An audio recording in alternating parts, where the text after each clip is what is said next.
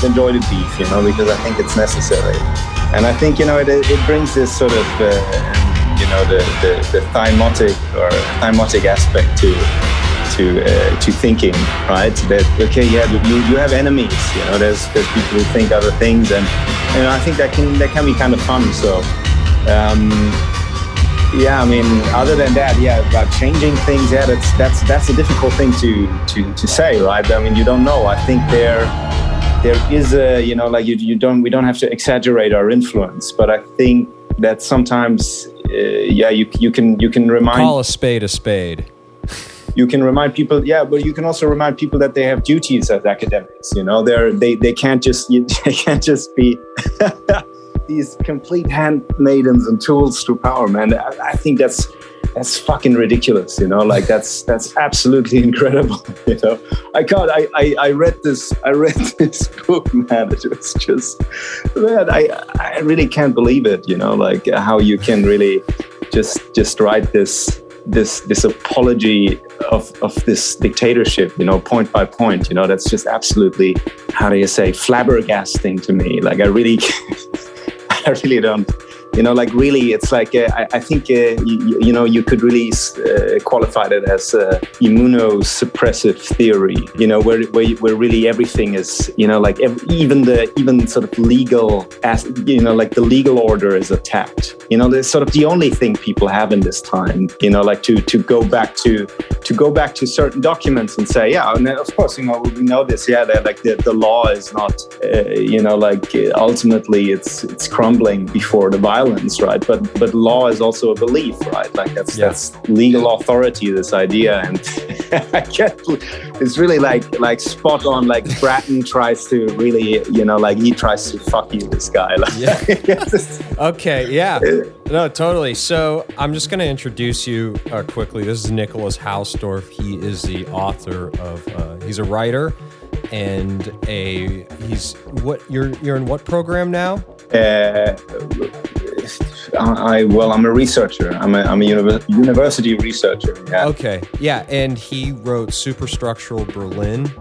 Uh, which is, I have not read that book, but it looks really, really cool. And today we're going to be discussing a sort of kind of like a mutual trend that we've been picking up on, which is sort of this uh, technocratic, despotic, utopianist, biopolitical apologism coming from certain factions of, you would say, authoritarian left uh, influence. I, I don't even know what to call this thing because it's it's very difficult. But I've noticed this. I've noticed this trend with uh, Reza Negarestani and, and Benjamin Bratton, and it seems to be like um, instead of the being lapdogs for the hard sciences, they're sort of like lapdogs for you know people who are art adjacent. And so it, it just all becomes very maddening like you were saying uh, to be sort of an apologist for all this stuff and they're sort of doing the rounds on all of the kind of yeah yeah. So how's it going yeah, I mean, good, good. Uh,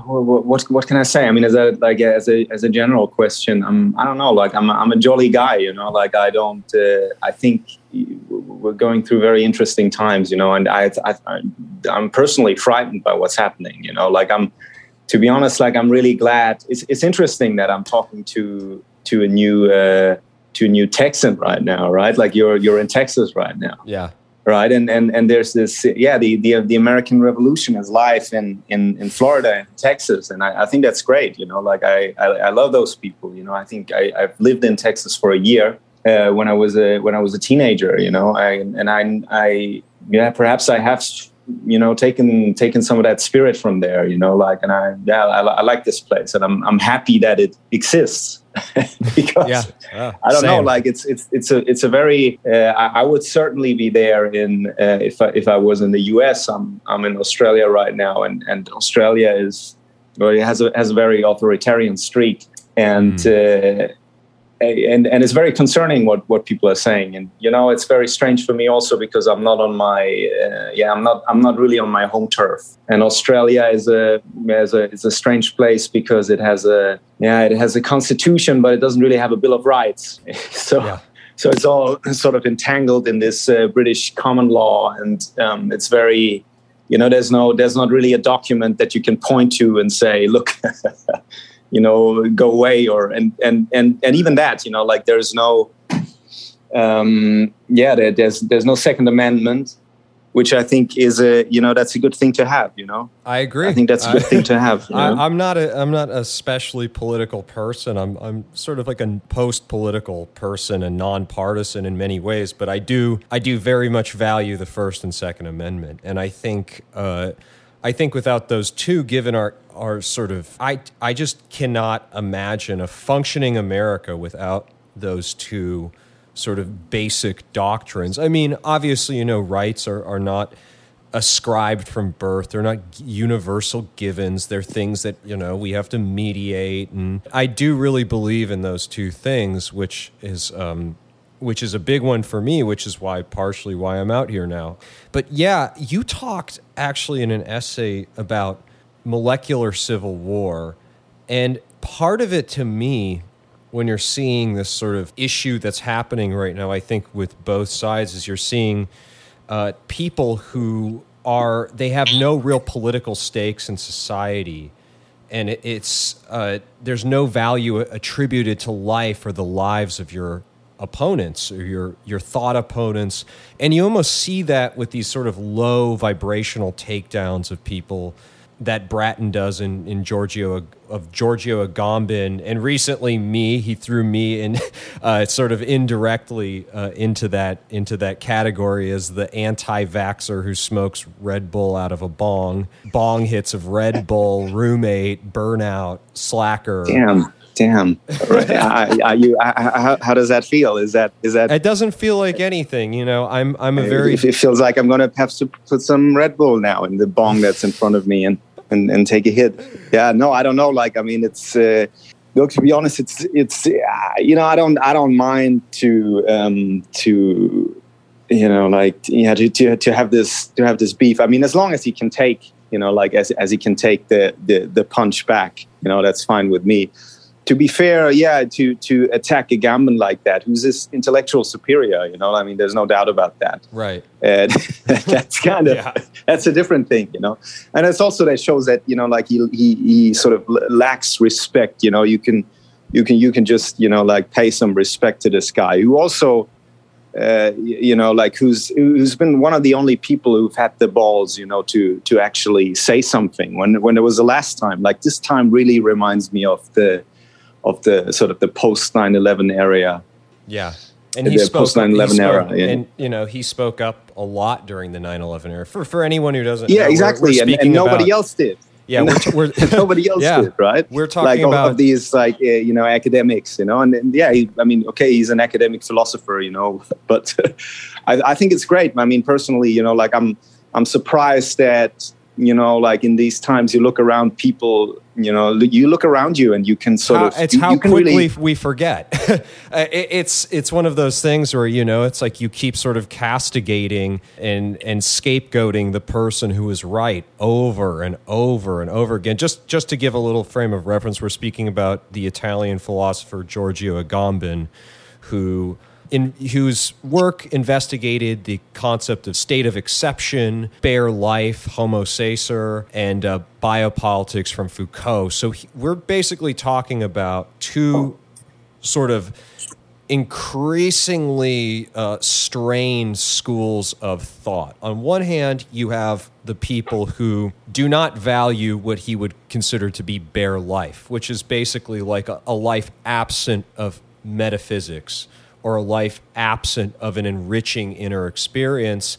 And then you have the people who are pro biopolitic, which I think is, is cropping up increasingly in these academic spaces as, as sort of foils for these institutional powers that are sort of, you know, the suspended state between life and death, which is endless lockdowns, uh, lack of freedom, a denial of any sort of experiential autonomy whatsoever.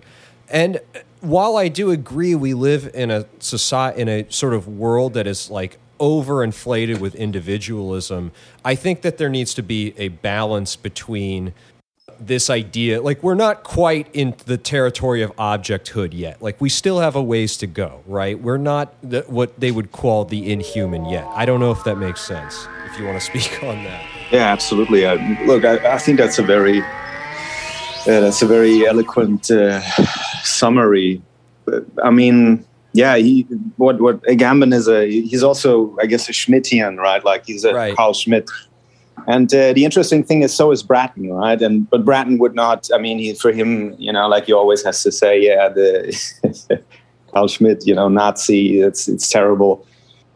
Um, and at the same time, you know, he's a he's the modern he's a modern day version of this. It's really there's this uh, notion of intellectual of statecraft, which is the yeah, which is sort of this yeah the the the person who you know historically uh, the geopoliticians who look at the world as this sort of map and battlefield between nations and to uh, yeah think about the world in terms of you know really big things yeah I, don't I don't know what to how, how to describe this. It's a certain perspective on the world. And I think this uh, perspective uh, sort of lends itself to uh, to forgetting about the individual and to forgetting about sort of the, the, metaphysical aspects of life. Because yeah you are sort of uh, thinking in in terms of okay there's a you know perhaps a you know like possibility of nuclear war there's a possi- there's possibilities of conflict between large states and between large sort of techno-industrial complexes and uh, well, you you I, th- I, think that's the perspective of a lot of these people, sort of also where this modern notion of ecology comes from. You think about the world as an arms control problem. Yeah. Right. Okay. These these things can happen, and you know, as a as a result, yeah, you you cook up ideas about uh, global government, right? And right. and and this global government is not I mean, you're you're sort of you're you're forgetting some of these like little mediations that you know. There's actually people whose life you make completely unlivable. You know, I mean, it's just. I say this all the time that you know people they ask for a solution to sort of like the ills of our problems, and while I do think that there's a material element and component to the fact that, look, if we don't have the resources to enrich our inner life, to go through these methods uh, of discovery, and I think that there is a material concern there. I think I feel very sad for people who do not have sort of either the time or the resources to live an artistic, creative, enriching sort of inner life. And increasingly, you have people advocating for the obvious, the, for the opposite, that the sort of like the the opposite is actually true. And that you know you should actually get in your pod and you should isolate yourself from other human beings. And the quality of your life is which nobody can place any sort of value on. And i think another thing that's really idiotic about this whole new uh, technocratic movement is that Bratton really suggests that what goes on in your head has no imprint on the physical world. That the real is in, in somehow not animated. I mean, what do you call alchemy? What do you call the entire offshoot from the natural sciences itself? I mean, that, that's like the foundation of science is the fact that something goes on in your head, something isn't real, and then it becomes real. I mean, this is just basic mimetic theory 101 it, eh, to deny the fact that mimesis has zero imprint on the physical fucking world or your life and that's that somehow doesn't constitute the real or reality i think is just completely insane. It's like they're going to be fucking like industrial design class at a fucking ngo institute funded by like the kremlin or something? Like what uh, i mean like what what, what what is the alter like where is it coming from because it already exists in the world and it's not going anywhere. So yeah humans are a problem. They're a problem for people who don't believe in humanity who see humans as a body bag. Like listen i mean the whole purpose of this the reason why pharmaceutical companies make so much money and keep you sick is they want to keep you sick but alive because it's profitable. I mean, come on. Like it's just this is just basic shit. This isn't a conspiracy theory. Look, we've all watched HBO's documentary on uh, the opioid epidemic. I mean, like, this is all. I mean, come on. It's like t- technocratic solutions have just failed over and over and over again. Not to keep ranting, yeah, I mean, and I'll end yeah, on this. I, I, I, think it's. I think it depends on the perspective, right? Because in a way, you know, pharmaceutical companies are a solution, right? They are a solution, but you know, like the problem is that that people think don't, you know, like realize that it's a solution you know not to the way they think because people always think oh yeah you know like the you know like life uh, everybody's trying to get life to thrive you know like life on Earth uh, should just expand. And in a way, you know, the pharmaceutical uh, industry is a solution to that because it's, right. you know, it sort of territorializes life, right? I mean, it's as you said, yeah, they have two enemies: the dead and the healthy. right? Yeah. Or, but you know, like the, of course, the the, the dead are are, are are a side product, and and perhaps also a solution. You know, I, I think there's a um, there is even, you know, I think if you if you if you really think about it, sort of a, an, a, an ideology like libertarianism is, is, you know, perhaps quite interesting because it it's sort of this esoteric. It's an esoteric doctrine of surviving in a world that tries to kill you, right? And sort of a concession to a certain class to be able to survive, right? And it's really interesting when you read like uh, there's this guy called um, what's his name, C. Wright Mills, and he's the he's one of the first researchers to to write about elites, and he's interested in this topic of elites, and he sort of uh, investigates how the U.S. Uh, uh, developed from a um, a sort of a, a, a, country of localized elites who were sort of sitting in the in the individual states to um, to a national elite. And I think that's interesting, right? Because the the sort of libertarianism is a sort of that's a concession. That's like a, an elite bargain to to let those uh, you know local elites uh, live uh, as if like they lived in the 18th century for a bit longer. You know, right? they can sort of well, they can do what they uh, want. It's like libertarianism doesn't work either really? No it, it, it, doesn't well it, it's, it's always a question like for, for whom right? Like for, for yeah. whom are you talking about? Like it works for a certain class of people. It's it works for this sort of uh, you know like this sort of middle wealth. If you're you know like if you're if you have more than a million and less than 100 million then you can be a libertarian right? Because you yeah. have no uh, political responsibility you know nobody's really paying attention to you. You're not the sort of the big wealth that's like a, a stakeholder of global capitalism. And uh, you know but you you you perhaps know enough you know perhaps you run a company you know perhaps you have some technical knowledge perhaps you have some historical culture. Uh, you know you're you're a, you're potentially dangerous. You know you're like right. a you're, you're like a small aristocrat you know you're like a little aristocrat in in you know like uh, medieval europe you know and you could become dangerous to power you know like if let's say you know like you, you you can articulate yourself and you have some means at your disposal that sort of uh, you know make you make it difficult for other people to to force you into doing things yeah, it's know, like alex that's jones a, that's a luxury most people don't have right? Yeah. But, yeah yeah definitely.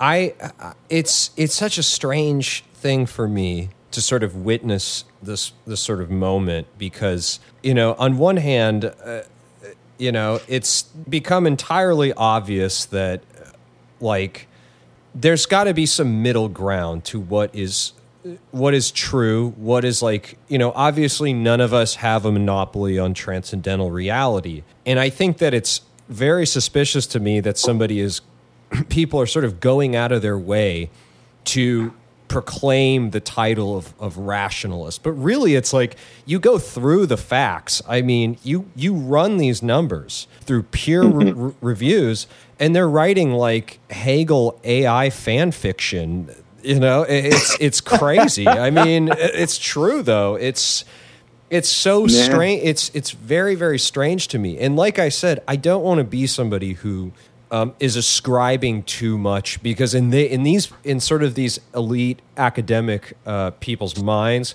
there's this idea that you know we're the lapdogs for the hard sciences. You know they listen to us, we provide them with counterfactuals and evidence, but really it's like nobody yeah, gives I mean, a fuck it, about yeah, any it, of it, us. like it's it's it's not science. I mean, that's of course the point. And I think you know, I wrote this. Uh, you know, I don't know for your for for the listeners. I wrote a I wrote an essay about Benjamin Bratton's new book or a critique.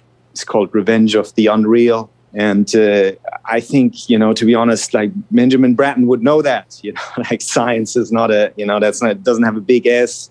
It, it advances by sort of revolutions you know it, it, advances by outsiders sort of defying the the consensus. And it's a process you know it's a you know there's there's no consensus. There's no consensus that can just be applied. And yeah i think this guy is just too too smart to know that. So i think uh, I've, I've you know discussed with a couple of people and you know some people said okay no this guy's just an idiot. He's just stupid. And i mean i personally don't think that. I think he, he is smart enough. I think he's more of the uh, i would guess that this guy is dishonest you know? He knows exactly what he's doing. He's writing this apology and uh, you know he wants to be i mean most most of the sort of the political theorists we know today right? They they are apologists of their age in a way. You know if you you think of i don't know thomas hobbes or Jean Bodin, you know, they write about yeah. sovereignty, and they, you know, they're they're the apologists of the of the new centralized absolutist power. I think, and I think he knows that, and I think he sees that, you know, and then. I don't know about uh, like I really don't know about Negarestani or something. You know, like I, I think you're a, you're you're you have a better sort of uh, philosophical culture. I'm a, I'm a you know like I'm a more political political science as my background. You know that oh, okay. sort of clown discipline. You know.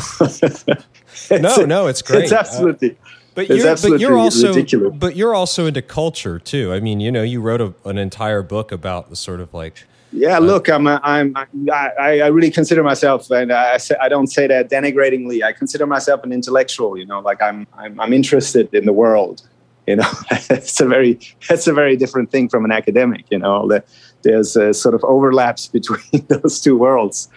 But uh, I've always sort of, you know, I, I, think I've always been, you know, in a, in a way, a bit alienated from that from that milieu. And I think the reason for that is is like uh, uh that that you know, political science is, is also sort of a in, in discipline with an inverted uh, reward structure so sort of you know there's political science is this discipline i'd say it has like three purposes. Like the, the first one is to sort of study you study powerless groups right? Like you, you have these you think of all of these uh, you know like uh, uh um, uh, girls with the mother instincts and they want to study a disadvantaged group. And in the process they of course create the the power and knowledge to dominate those groups right? Like from their sort of naivety of wanting to study some tribe or some disadvantaged person comes this sort of knowledge that is generated about this group right? So that that's one right. important part of political science. Yeah you study sort of these milieus for power in the end because it's going to be used by someone. The other one is the sort of you know the re- regime apologists like bratton you know like you you you you look at a dictatorship and then you give it some beautiful names you know like positive biopolitics you know, you, if you could, you're this little. Uh, you're, you, are this little whore, you know, of the regime who wants to, you know, like, ah, no, let's not call it an elite, let's call it stakeholders or something, you know, so yeah. people don't understand what you're talking about. Well, you know? if you could, if you could describe biopolitics to people who are not familiar with uh, with that term.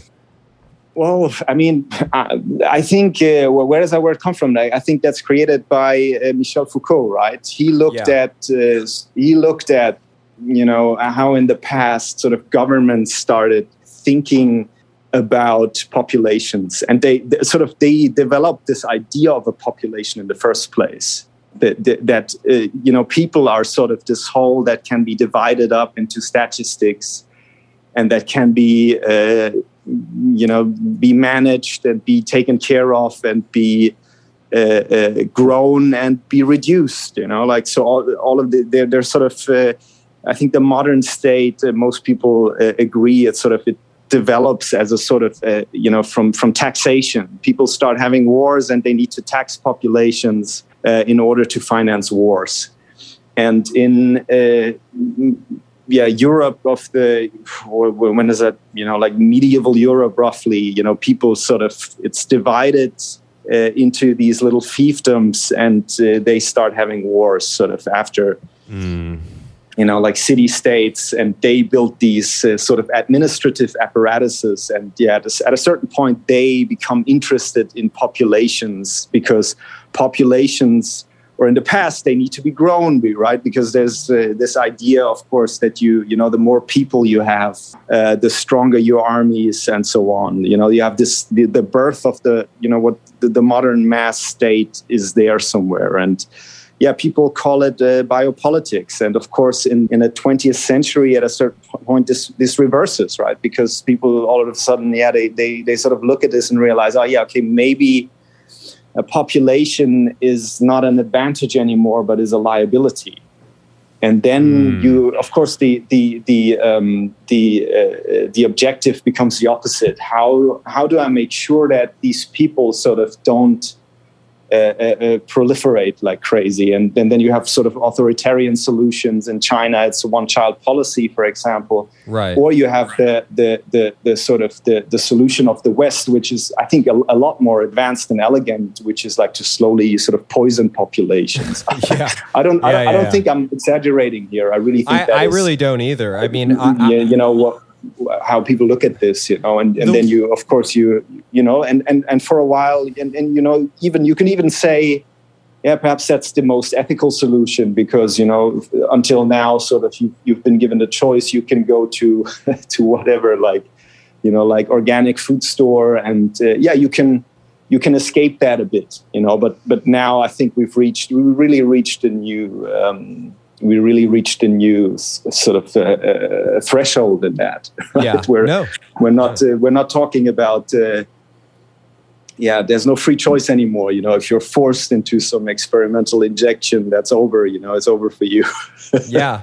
Well, I just find it um, incredibly strange uh, that you're sort of seeing this kind of new group of people pop up, and it, it I don't know if you're familiar with like Joshua Citarella.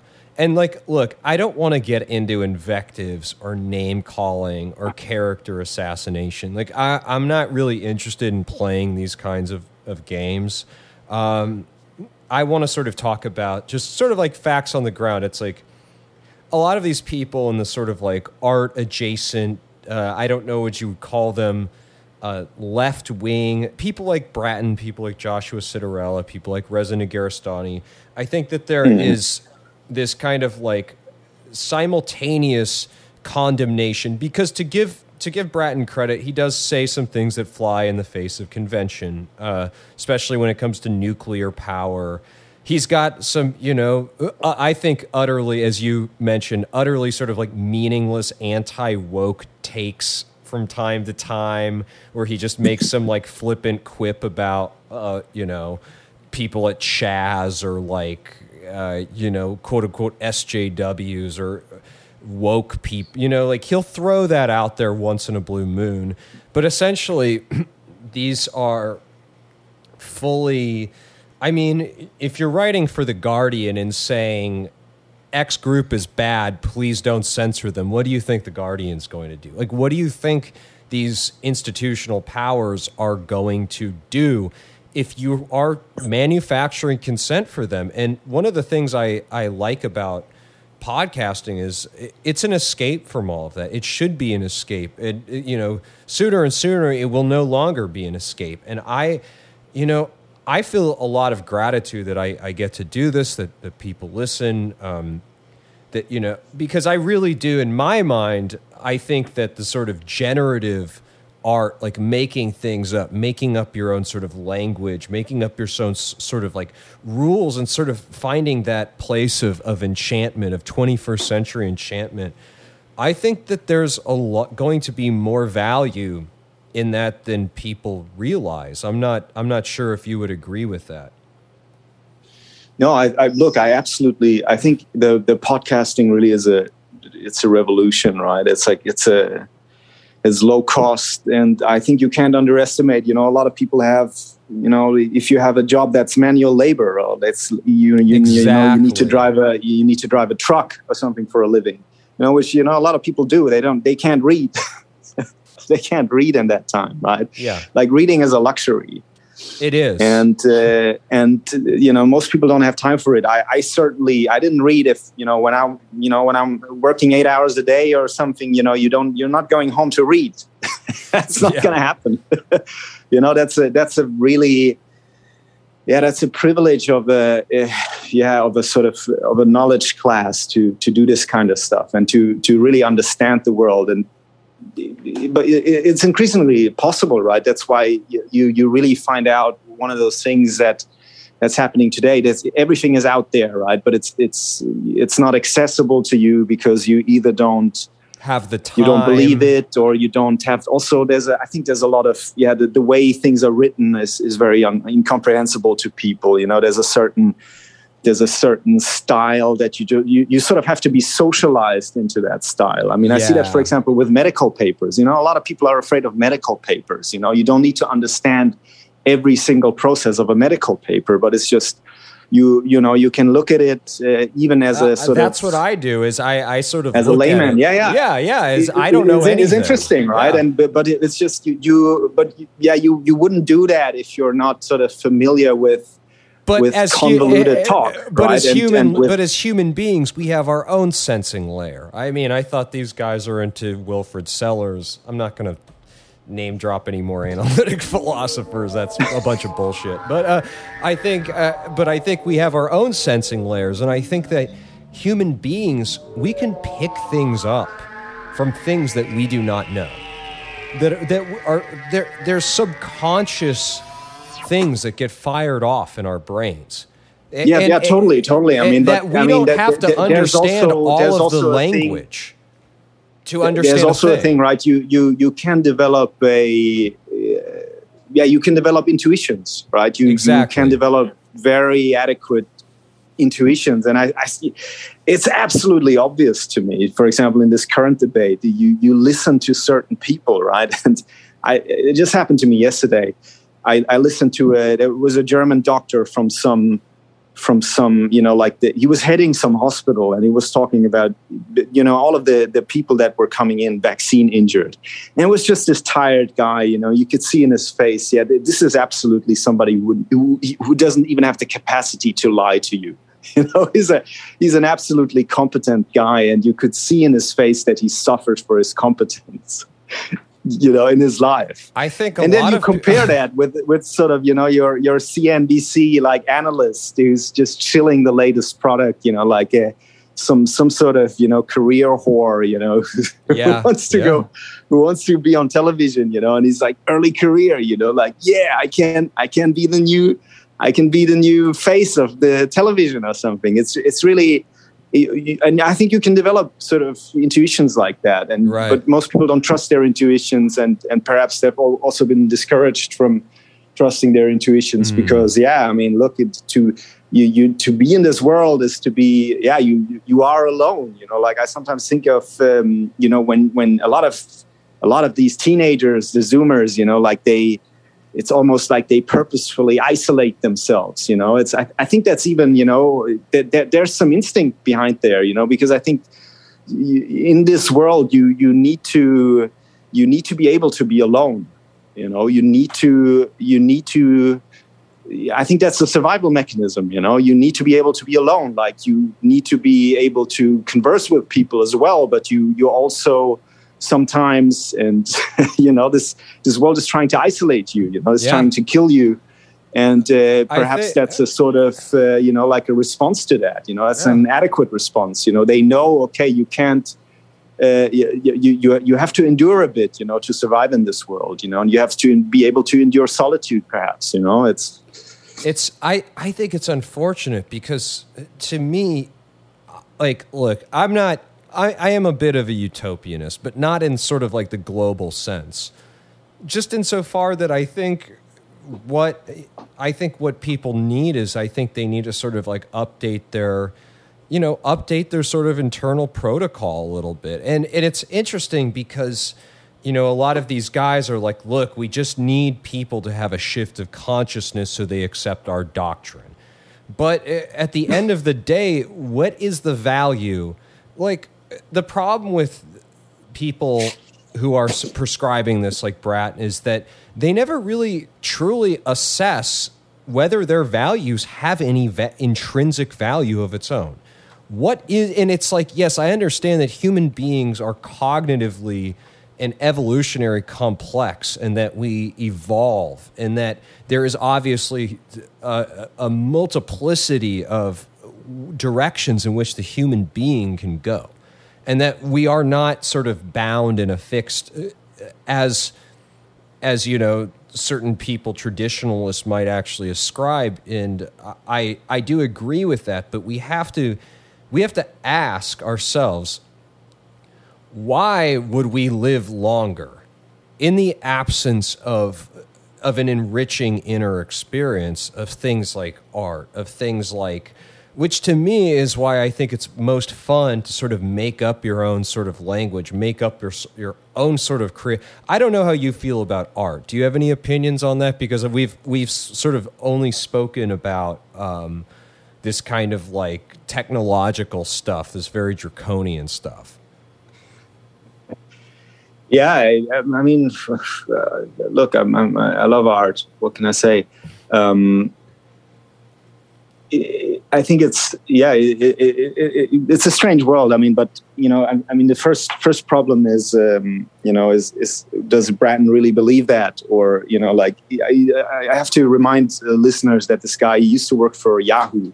like I'm sure he has a he has a, he's probably going to have some huge share portfolio and so on and I'm also sure that he would be the you know the kind of guy who, who's probably still in contact with this sort of you know California tech elite. You know those are those are his peers. You know like and perhaps he also feels like he's on their team, or perhaps you know like they also positioned him to to be the apologist for this for this kind of world. You know so.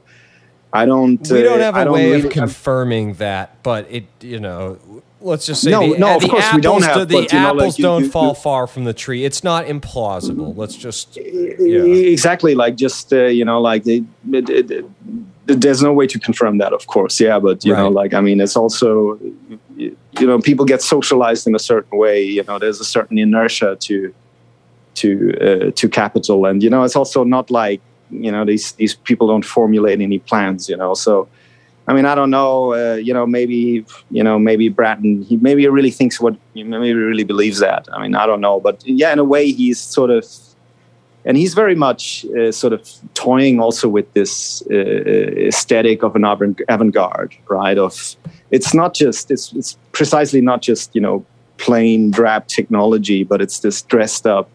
It's technology dressed up in in, in jargon and in and, and, and sort of like contemporary art like Hauser and Wirth. It, you know, it's, exactly. it's so I mean, funny. the problem is, is that a lot of the stuff that's um, going on right now in terms of like, you know, a lot of these guys they go on uh, certain podcasts and they go on, you know, and they're all art adjacent. None of these people are doctors or scientists. It's like, if anything, you're sort of the intellectual lapdog for the fodder of art speak because, you know, every single artist needs a presser. They need something that sounds intellectual to attach themselves to. Like, let's just forget about the truth procedure. Let's just forget about all of these things that, um, because obviously you know like you were you were suggesting earlier there's a certain inaccessibility to the language and look man like i talk i have like two different i have two different ways of speaking. I have my idiot way i talk with my friends where you say a bunch of dumb bullshit and i like to talk like that you know locker room talk. And then i have the speak that i speak with you when i engage in my sort of uh, frivolous um, intellectual interests. Not to say I'm even intellectual. I think I'm a fucking idiot and I don't think I know anything. I don't think anybody fucking knows anything. So just go fucking have fun. Just go fucking do anything, you know, just seriously. Like I really do believe that. I really believe. Yeah, but I mean, the, the, the intellectual endeavor is not to to sort of the it's it's the drive to understand. I think that counts. It's the drive like to understand. I don't, I don't, think it's. But yeah, I mean, you're you're absolutely right. It's a it's a sort but of. What did Socrates yeah, We're talking about a milieu, and and uh, yeah, Socrates example, said friend, uh, Socrates uh, conceded to being an idiot. uh, Deleuze conceded his own heretical idiocy. These are all people, like all of the thinkers I love, from Deleuze. I'm a big Byung Chul Han fan. A lot of people have heard me talk about him in particular. Hmm. and he says the way out of neoliberalism is through being a heretic. Every great philosopher has been called a fucking idiot. Every great thinker that we look up to who's done anything advanced has had some absolute modesty of being like, I'm looking for knowledge, but right now I just don't fucking know enough. I'm a fucking retard. And I really do believe that. Sorry. Yeah, I, I, I think I think uh, uh, you know honest questions are a good good way forward. I totally, mean, but, I agree. You know, to to to come back to to this sort of this milieu of uh, you know art and technology. My my friend uh, uh, Lutz Dammbeck, he made this great documentary, The Net, LSD, the Unabomber, and the Internet. Oh wow! I don't I don't know if you've you've heard of this guy. like he made a great great uh, sort of uh, documentary series about art and power. We, we showed it here in in uh, Melbourne, and I think it, it really shows this sort of milieu of uh, of artists and technologists, and sort of how how this technology also grew out of art, grew out of uh, psychedelics, uh, but also in combination, of course, with the with the you know the the military industrial state that is sort of funding and backing these projects. And I think that yeah. this is where it where it gets really interesting. Yeah, because all of this stuff, I think the genius, of course, of the of the Americans has been that they've always um, used their military inventions, and at a certain point, they spin them out into the private sector, right? Right. And then they become these mass cultural ph- phenomena. But yeah, they, this is anticipated by technology, and you know, like I mean, you look at art, and of course, the the the sad thing about art is that uh, of course also the, the, you, look at the funding of it and that's a very centralized process right? Like if you're a bit in the in the art scene and you know what mm. you know they they, they pretty much uh, you you could you could definitely suspect these people of having you know pursuing an uh, aesthetic agenda right? And i think yeah. that's historically that's nothing novel. And of course that doesn't mean that you know they first of all it doesn't mean that there's no talent in the arts because yeah of course a lot of people do really great things with these constraints. You know i think you have to you have to concede that you know there's a lot of you know beautiful things that's coming out. There's a lot of rubbish too you know but yeah i mean it's absolutely obvious that you know certain things get funded and other things won't get funded you know and then there's these you know like you know these people who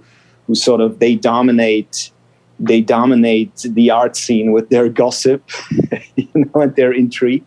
You know, that's a that's a form of uh, uh, uh, you know, yeah, it's a it's a it's a really toxic world. I mean, I, I think nobody who you know everybody who knows the art scene, you know, just this this pressure of talent that's coming on, and just you know, like everybody wants to be an artist these days. There's a there's a really lot of small uh, smart people like pressing into that space. So it's ultimately toxic also because there's no, it's not a it's a sector that runs on prestige. Yeah, uh, it doesn't it, doesn't run on sales, right? Although I see that with a lot of uh, young artists, I think they do something really cool. They they produce sort of small online shops and they produce their own right. things. That's and this way they uh, become a bit more independent, and I, I really I really love that. I love it yeah, too. I, I mean I that's forward. basically what this what this whole project is. Like I don't I don't consider this to be necessarily an intellectual project. I see this to be sort of like. Uh, sort of a gestalt, you know. And I think that, I think part of the reason why, you know, there's obviously a dissident there's a a dissident element current that runs through the entire project. But you know, it's like I want to make clothes, like I want to do all sorts of things, and there is this kind of network spirituality of of people making these novel net art. Uh, in writing and and there's a sort of like a, a group of people I'm sort of I would say uh, loosely affiliated with uh, Angelicism 01 and Honor Levy. And, uh, you know, there's a lot of this sort of thing going on right now that sort of merges like Substack art with podcast art with TikTok art. Mm-hmm. And, and I find it to be, you know, it's, it's obviously very critical of things that are going on. Uh, but it, at the same time, it's not just gossip. It's not just critique for its own sake. Like I try to be generative. Like I really do because I really do believe that you know those moments uh, especially for me as a guitar player, like when I'm just zoning out playing guitar, to me, those are like the best moments when I can really zone out on something. Like sometimes, even when I'm talking to you right now, I'm almost going into a hallucinogenic trance. just speaking about this stuff, like there is a, you know, there has to be sort of that element of like ecstatic rapture, right? and I think that I want I just so badly, you know, in my soul, want people to access that feeling.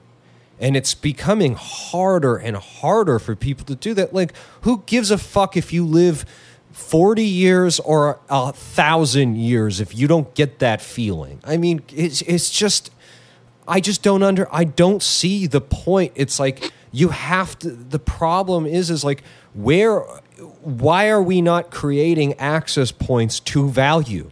When did that just get lost? When did that somehow get discredited by this whole intellectual uh, milieu that wants to turn everything into a fucking bare brick industrial building to do architecture in? I mean, come on. Like, it's just not good.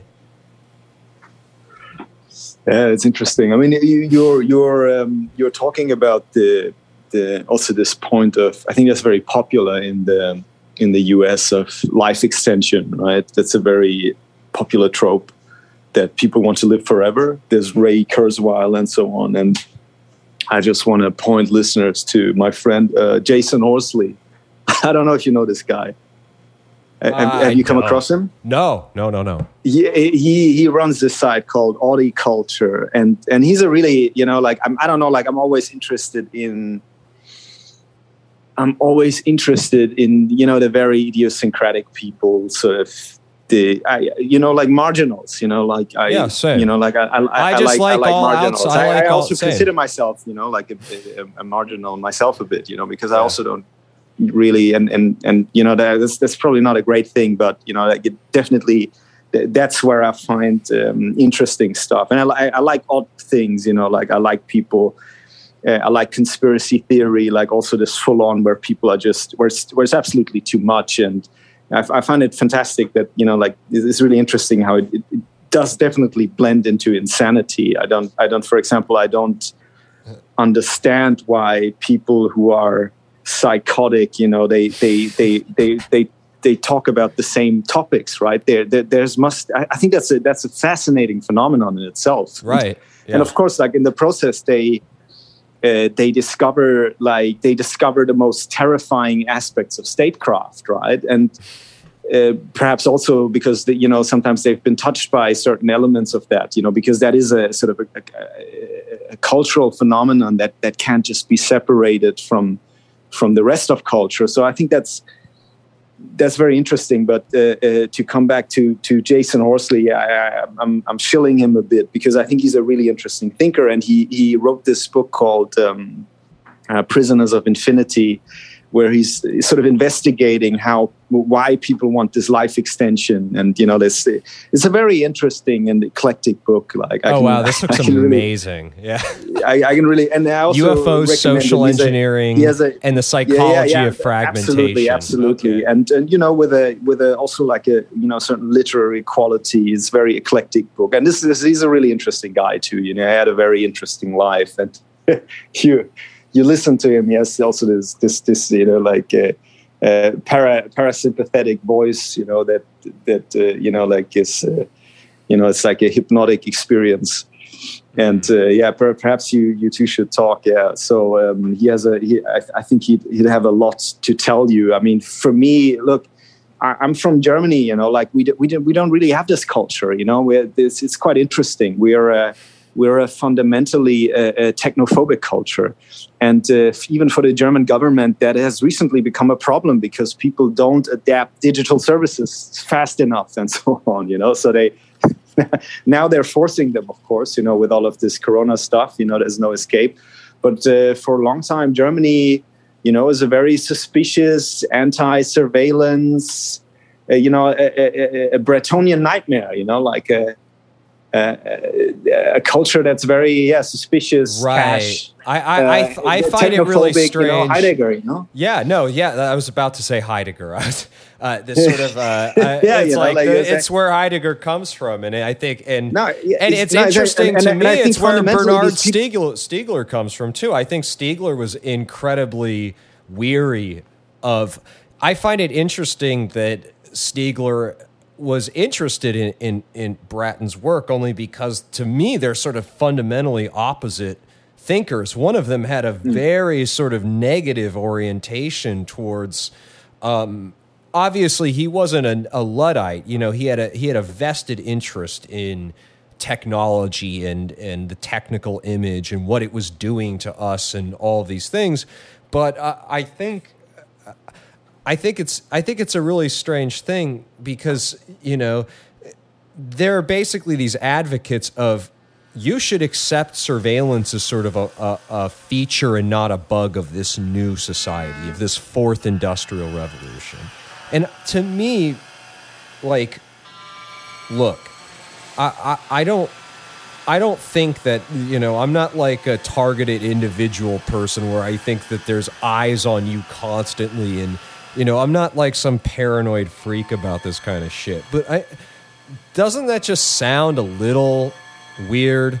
Because uh, because it's not about you as an individual. It's about harvesting this sort of collective data which then uh, creates that sort of endless algorithmic feed. It's like I remember I just like Instagram when it was like thing at the top and it to the bottom and it was chronological. Now it's all algorithm. It feeds what they think you want to see. So uh, you know, obviously technology, Yeah, I as mean- Deleuze says, it's a desiring. Uh, the, we're in, we're trapped within the desiring machine. Simondon, Gilbert Simondon, he actually. Uh, French theorist of cybernetics, I think would make a great counter argument to the stack and to uh, Revenge of the Real and to sort of all these texts because um, for him, uh, technology was primarily driven through epistemology.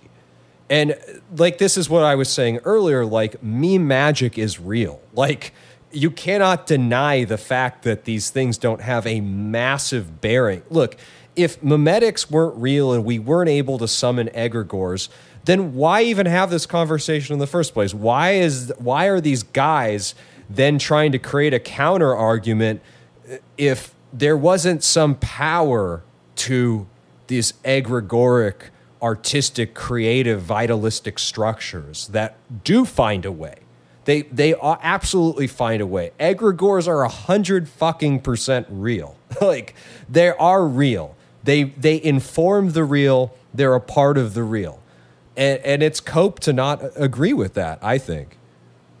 No, I, I, I absolutely agree. I mean, but yeah, I think there's, it's interesting, right? Because uh, technology, you know, as a socially has has also perhaps this sort of, you know, strange, more demoralizing effect that that precisely prevents you from, you know, like uh, summoning your, uh, your your mimetic powers, right? But on the other hand side like I don't, I don't know if it really you know like yeah you're saying okay this surveillance is not about you as an individual but you know, I, I would oppose that it can easily become you know because i i mean you you notice you notice milieu of uh, you know like once you have a certain audience you know i'd say let's say i don't know twitter 10k plus or something you know i think a lot of these people are, are under pressure you know then the, i i think that's an observable phenomenon you It know is, like once totally. once paypal cuts you off uh, once these people are deplatforming you and you know like there's a you know the the the, Oh, the on a on a uh, smaller American scale. secret state, you know, like that. that- It's it's it's But- absolutely but I would fantastically almost- huge, you know. Like so, that that- these people are not. there- There's there's enough people who have a lot of free time, you know, to target sort of the next uh, uh, uh, whatever radical homeland domestic terrorist or something. But I would even say on a smaller level, there's a there's another layer to this to this capture, and and it's almost and I noticed this is that once you build an audience, uh, it's not necessarily about cancel culture or deplatforming because I'm actually of the opinion if you don't acknowledge cancel culture as real, then there's no way you can victimize yourself, and then there's no way people will care. I say this as, as a person who has eh, purposely gone out of my way to never acknowledge this its presence and nothing has happened to me. Now, the thing that I do notice is once you build any sort of audience, you're beholden to that audience, d- regardless of their intellectual or ideological or artistic uh, inclinations. You have now you they you have to appease a patronage, and I think um, more than anything, and this might run counter to what you're saying, but more than anything, I do really believe that it's not about cancel culture as much that you have to watch out for. It's about alienating the people who trust you. And the people who trust you, I mean, reality changes very, very quickly. and, the fa- and so sometimes we have to sort of update our.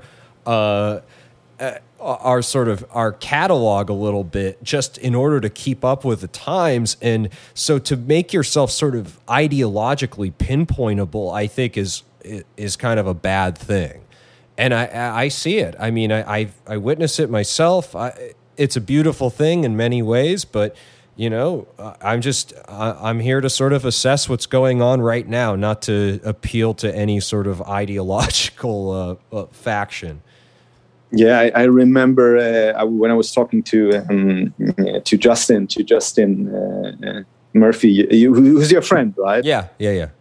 Uh, who, yeah, he, he told me he told me the same thing, and I mean, I can't I can't talk about that. I don't have a you know like my my writing uh, is you know what I what I produce sort of is you know, I don't make any money of that.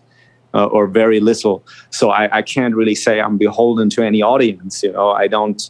I don't have That's that experience. Li- that is very liberating in and of itself. No, it's totally liberating, and I, I, mean, for me, for now, you know that that's definitely the way. I don't, I don't, you know, I don't want to do anything else. I don't want to be beholden to an audience. That sounds terrible to me. Like I don't want to. I, I, I don't think I could be honest to people either. You know, like you, you have to.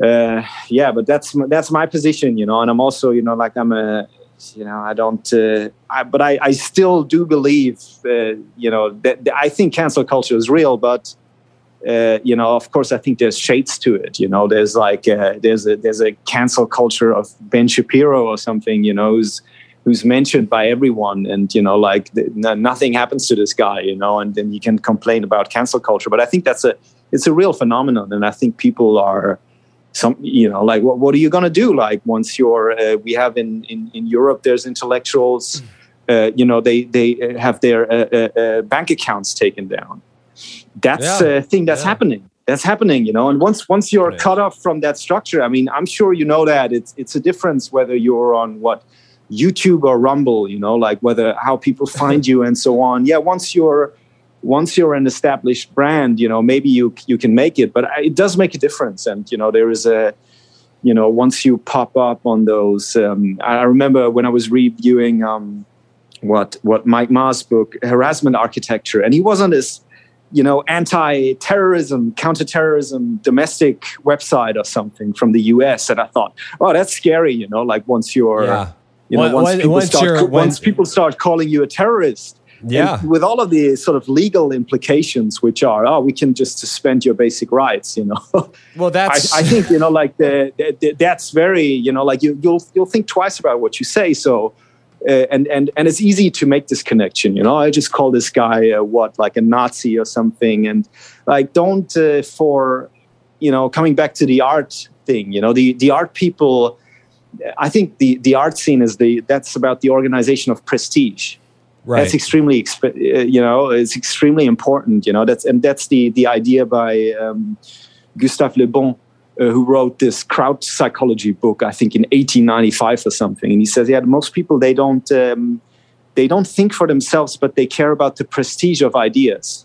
Right. And I think that's the that's a, that's a really important lesson that you know most people that they, they don't listen to you and you know whether you're coherent no, or whether your ideas make sense or whether they're backed up they listen to you because yeah okay you know contain is cool or something you know and that you know that can switch at an instant you know so i don't really uh, uh, you know like they, these people you can they can love you and they'll hate you in the next instant you know and there's people that are you know it's, i think it's it's pretty it's going to be easy you know to to influence something like this you know you you you know like make certain rumors you know and uh, that's not you know it's I I, th- I think I think the key to sort of any any sort of project is to just keep going no matter what. If you keep yeah, going, absolutely, I agree.